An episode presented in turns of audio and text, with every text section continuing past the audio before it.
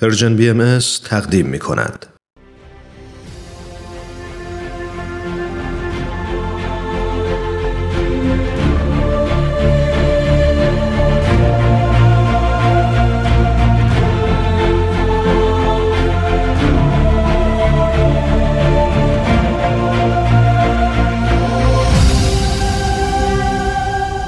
چشمه خورشید نگاهی به آثار حضرت باب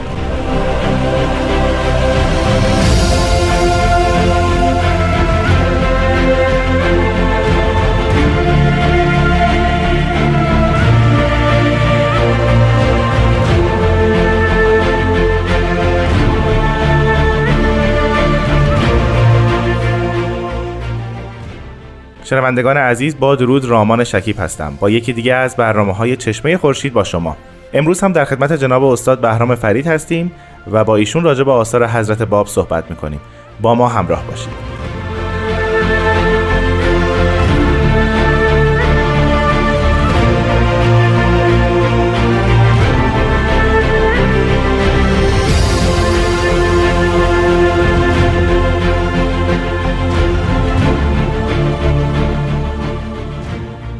استاد فرید خیلی خوشحالم که میبینمتون. وقت بخیر.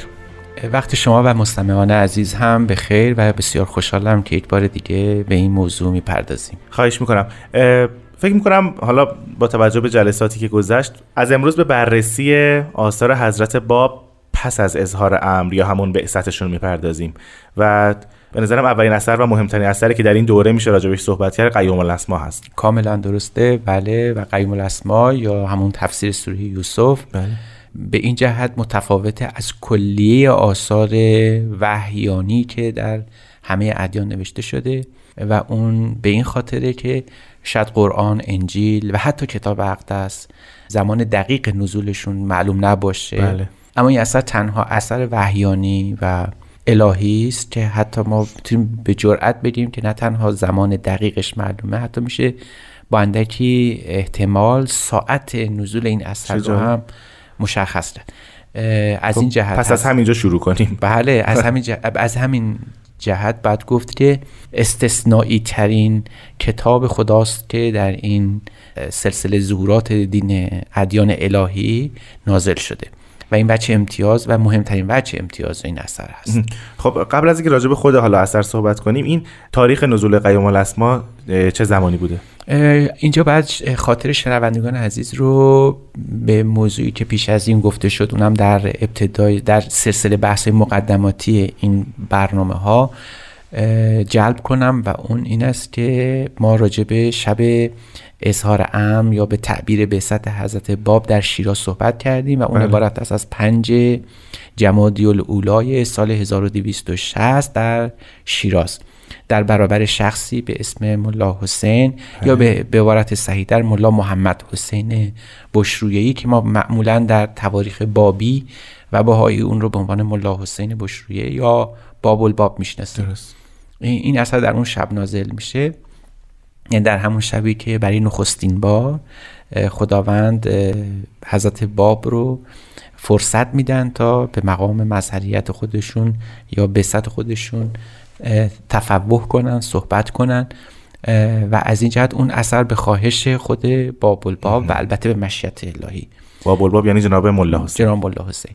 نوشته میشه. همونطور که می‌دونید اسم این اثر تفسیر سوره یوسف اما حضرت باب بعدها بر این اثر و در خود کتاب بله. او رو به عنوان قیوم الاسما یعنی مهمترین یا پایدارترین اسم خداوند یاد کردن.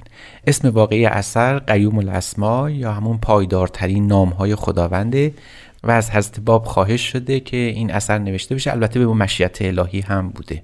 چند تا سوال اینجا پیش میاد. اول اینکه چطور جناب ملا حسین این مطلب رو سوال می‌کنن؟ یعنی تفسیری از سوره یوسف می‌خوان از حضرت باب و اینکه چطور یک فردی در برشی از تاریخ از پیامبر سوال می‌پرسه. بله. قسمت اول سوال این است که چرا ملا حسین از حضرت باب اون شب این استفسار می‌کنه؟ بله. خواهش تفسیر نزول اثر می‌کنه. به این خاطر بوده که ملا حسین شاگرد سید کاظم رشتی است و مدت مدیدی در محضر او بوده و برخی از نوشته های خود جناب سید کاظم رشدی در خطاب به ملا حسین نوشته میشه. و این طبیعی است شاگردان ملا شاگردان سید کاظم رشدی از او خواهش بکنن جواب سوالاشون بده. و ملا حسین هم در یک از این موارد از سید کاظم سوال می‌کنه که اگر میشه این سوره یوسف رو براشون شرح یا تفسیر کنه. اما سید کازم از این کار استیهاش داشته و تن نمیده به اینکه این تفسیر رو بنویسه.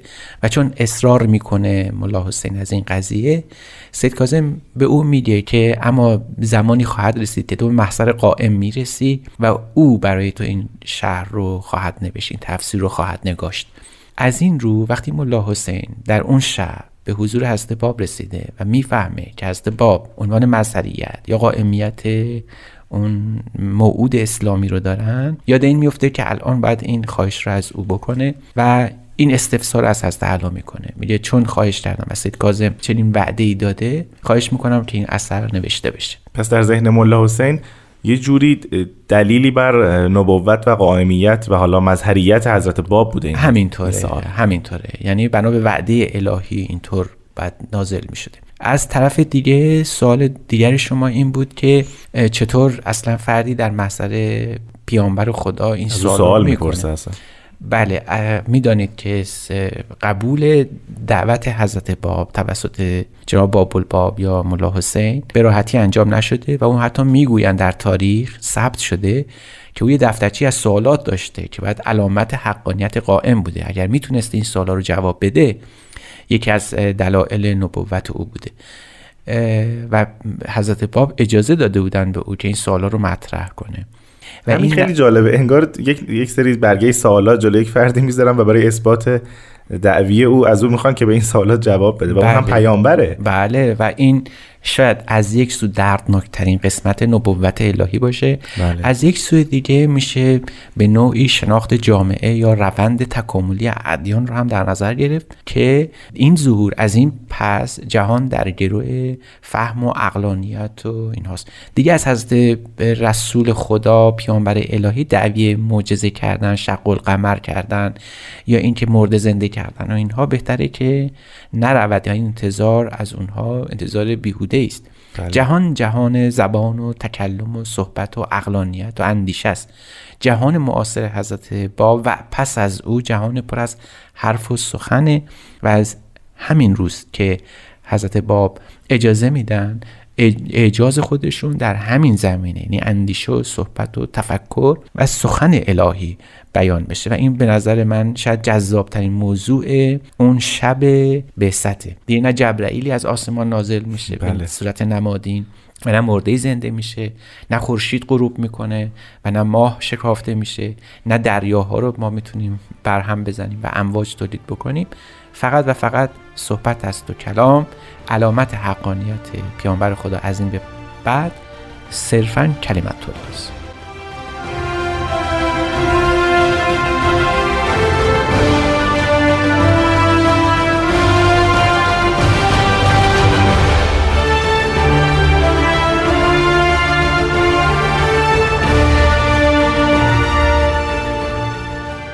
شنوندگان عزیز شما به برنامه چشمه خورشید گوش می‌دید.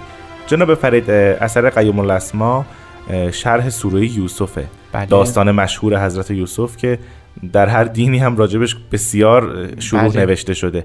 آیا حضرت باب راجب داستان حضرت یوسف شرحی نوشتن یا نه؟ خود سوره یوسف در قرآن رو مد نظر قرار دادن. در حقیقت باید گفت که بینابینه. یعنی از یک طرف خود شاکله اثر در قرآن محل توجه و جهت ساختار و فرم مد نظر حضرت باب هست. بعدا. اشاره خواهیم اما جهت محتوا بسیار فاصله داره و پر از نکته هایی است که شاید بسیاری از اون نکته ها مربوط به خود داستان نشه. یعنی حالت معمایی اثر همچنان حفظ میمونه یعنی ما دائما وقتی اثر رو می‌خونیم در این تضاد یا تناقض گرفتار میشیم که بخشی از تفسیر از باب مربوط میشه به خود داستان یوسف بله. اما بخش بیشترش مربوط میشه به حرفهای اصلی خود حضرت باب که اصلا در سوره یوسف شاید اصلا مطرح نشده باشه پس هر دوست از این رو خواننده اثر باید متوجه باشه که درسته که در قید تفسیر قرار داره. درسته که در بند تفسیر گرفتار اومده. بله. بعد یک پایبندی به اصل اثر یعنی خود سوره یوسف در قرآن باشه اما در این حال متوجه میشه که اینجا فقط با تفسیر سر و کار نداره. به تعبیر خود حضرت باب اینجا صحبت از آیات الهی است. و آیات الهی از مصدر وحی داره نازل میشه و هرگز نمی‌تونسته در گروه یک حصر یا حدود حتی کلمه پیشین باشه. یعنی تفسیر درسته که مبتنی بر سوره یوسف هست اما حرفای حضرت باب خیلی فراتر از اون سوره است. و میشه گفت که تقریبا تمام اتفاقاتی که از این پس در کل هستی رخ میده حتی وقایعی که در ظهور حضرت باب هست به نحو بسیار معمایی و تلویحی در ضمن این اثر آمده. راجب آثاری که پیش از اظهار امر یا به اسد حضرت باب راجبشون صحبت می‌کردیم یه موضوعی که توی اونها مشترک بود و خیلی پررنگ بود مظهر ظهور و مظهریت او بود درست. آیا در این شرح هم در شرح قیوم در شرح قیوم الاسما ما شاهد این مطلب هستیم که مظهریت و مظهر ظهور جدیدی ظاهر شده؟ در این هیچ تردیدی نیست. نه تنها این بلکه در خود اثر صحبت از حضرت بهاءالله یعنی ظهور بعدی هم هست. یعنی در خود اثر ما می‌تونیم هم نام و نشان و مقام و مرتبت حضرت باب رو سراغ بگیریم هم به نحو بسیار تلبیحی گاهی اوقات خیلی روشن حتی به نام.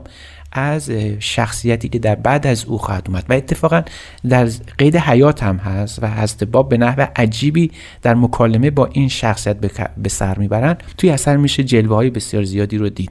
بله فلواقع نه تنها این هست بلکه همونطور که عرض کردم تمام اتفاقاتی که قرار است بعد بیفته. حتی در یک سوره ای از قیم الاسما یعنی تفسیر سوره یوسف صحبت از شهادت خود حضرت اعلی هم هست. یعنی می‌بینیم ما با تفسیر روبرو هستیم که صرفا تفسیر نیست. بلکه باید بریم یک کتاب نوعی است. حرفای بسیار بسیار مهمی در اون مطرح میشه و برای همین ما بعدا اشاره خواهیم کرد که چقدر راجع به این تفسیر و اهمیت اون در آثار خود حضرت اعلی و حضرت بهاءالله مطلب آمده. پس در واقع دوره تاریخ آینده دیانت بابی و دیانت باهایی هم در این اثر کاملا منعکس شده و افسون بر این الهیات جدید بله. افسون بر این احکام جدید افسون بر این بعد بگیم که عرفان جدید و افسون بر این و افسون های دیگر در این که یه فلسفه نوعی برای هستی معلوم میشه و البته همه اینها در زل آیات الهی است این اثر بله. در ضمن آیات الهی قرار می‌گیره جناب فرید اشاره کردید که این اثر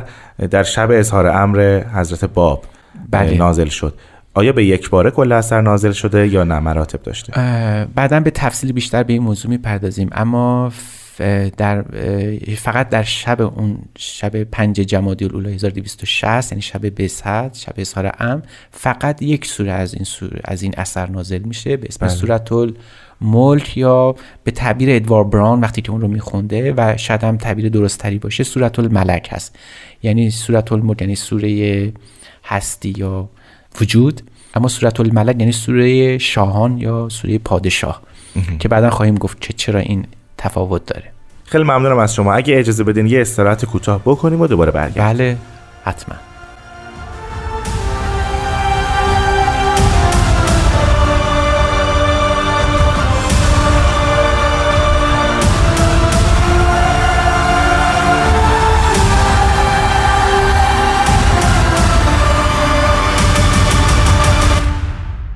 شنوندگان عزیز به برنامه چشمه خورشید گوش می‌دید که در ضمن اون ما داریم راجع به یکی از آثار حضرت باب به نام قیوم الاسما صحبت می‌کنیم. استاد فرید فرمودین که بخش اول این اثر در همون شب اظهار امر نازل شد. بقیه این اثر در چه زمانی نازل شد و کلا حجمش چقدر بود؟ بله این باز یکی از موارد استثنایی ظهور حضرت بابه ما تنها پیانبری است که باز می‌شناسیم دست کم در تاریخ مدون تاریخ ادیان بله. که خودش تعیین کرده. یعنی حضرت باب در بقیه آثار خودشون در بقیه مرقومات خودشون ذکر کردن که این اثر در چهل شبانه روز نازل شده. پس می‌تونیم حدس بزنیم که این اثر از پنج جمادی الاولی شروع شده تا چهل شبانه روز بعد. پشت هم. پشت سر هم.